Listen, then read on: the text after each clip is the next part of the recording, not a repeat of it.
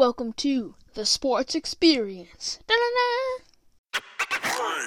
Welcome to the Sports Experience, and today we will be talking about a few things. One, we have Spike Lee coming out and saying he does not like Roger Goodell's apology. Uh, Jerry Jones staying silent. The NFL revising their new CBA rules. Uh, Robert Manfred confident confident about the start of a new baseball season, and a lot more. All on the Sports Experience.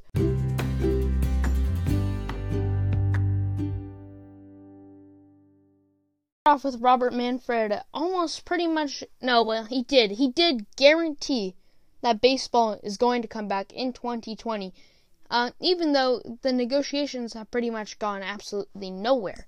Uh, however the MLB draft coming up with a sh- it's shorter however uh, he said that the league's proposal will be another significant move in the players' direction in terms of salary issue that has kept us apart we are hopeful that it will produce reciprocal movement from the Players Association that will see a number other than 100% salary and some recognition that 89 games, given where we are in the calendar in the course of the pandemic, is not realistic.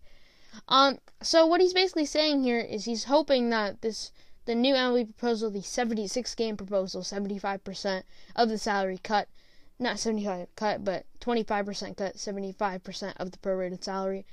Uh, he's hoping that will go through, and he's 100% that one will go through. However, the players did uh, recently propose an 89 game season with a 100% salary. And what Robert Manfred is trying to say here is that one, we are in the time of the pandemic, we can't possibly play 89 games. You're crazy then we're not giving you 100% of the salary because you're also crazy. We're in the middle of a pandemic. Nobody, we have no idea where this money is, if the money is going to be sustained or if we even have this kind of money. Well, obviously they have the kind of money, but still. Uh, and he's certain. So let's hope Manfred is right. Let's talk about a pretty major issue for the Cowboys organization Jerry Jones staying silent, and this has caused a number of players to talk about it. If you didn't know, Jerry Jones has been radio silence this past couple of weeks about the Black Lives Matter movement, along with Jason Witten and um, and other players. Um, the reason I mentioned Jason Witten is because uh, in a tweet, Dez Bryant came out and said, "I," he said, Somebody should have brought Jerry Jones, Stephen Jones, and Jason Witten to this protest down in Austin where he was protesting. This is not a policy change, this is a heart change. And yeah, I said it. Oh, wow. That's like a gangster line. Yeah. Yeah, I said it. Yeah, I said it. It's like on the playground. Oh, yeah. Yeah, I said it. Your shoes are ugly. Yeah, I said it. Anyways, uh, he clarified later by saying, I know Jerry's heart. He's a compassionate person and he's not a racist. However, the damage had already been done because a couple uh, a couple of days later on Tuesday, Richard Sherman came out and said it's not pulling them like it is the rest of the country.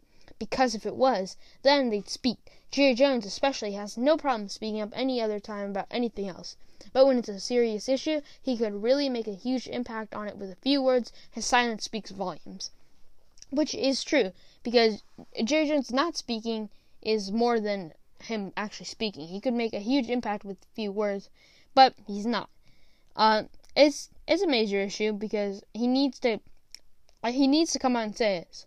However, I think his excuse was the Cowboys did release a video on social media against racial injustice, but however, Jerry Jones wasn't in the video altogether.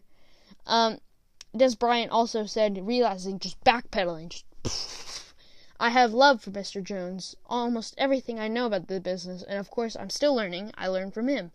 But I believe this is a time right now, I, I, right now where Mr. Jones could learn some things too, to learn about the culture. Uh, yeah, definitely agree. I think Jerry Jones needs to come out and say something just to defend himself. Move on to a segment I like to call two for one. Woo, two for one. Uh, but yeah, the NFL is donating 250 million dollars to the Black Lives Matter movement.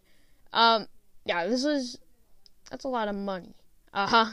But yeah, the NFL is donating this after coming out with a video a couple days ago, where it basically denounced denounced um racial injustice everywhere, and they said that they would try to uh, assist players in peacefully protesting. They have pledged it over a 10 year period, so it's not just going to give it all at once. But still, this is a good step in trying to raise awareness for Black Lives Matter.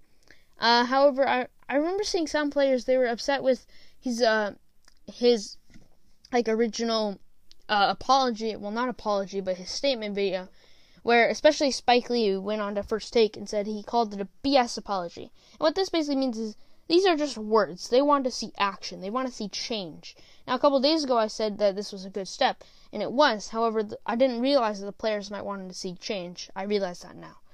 Now let's move into the second part of this two for one deal. The new NFL CBA is currently changing, you know, training um, times.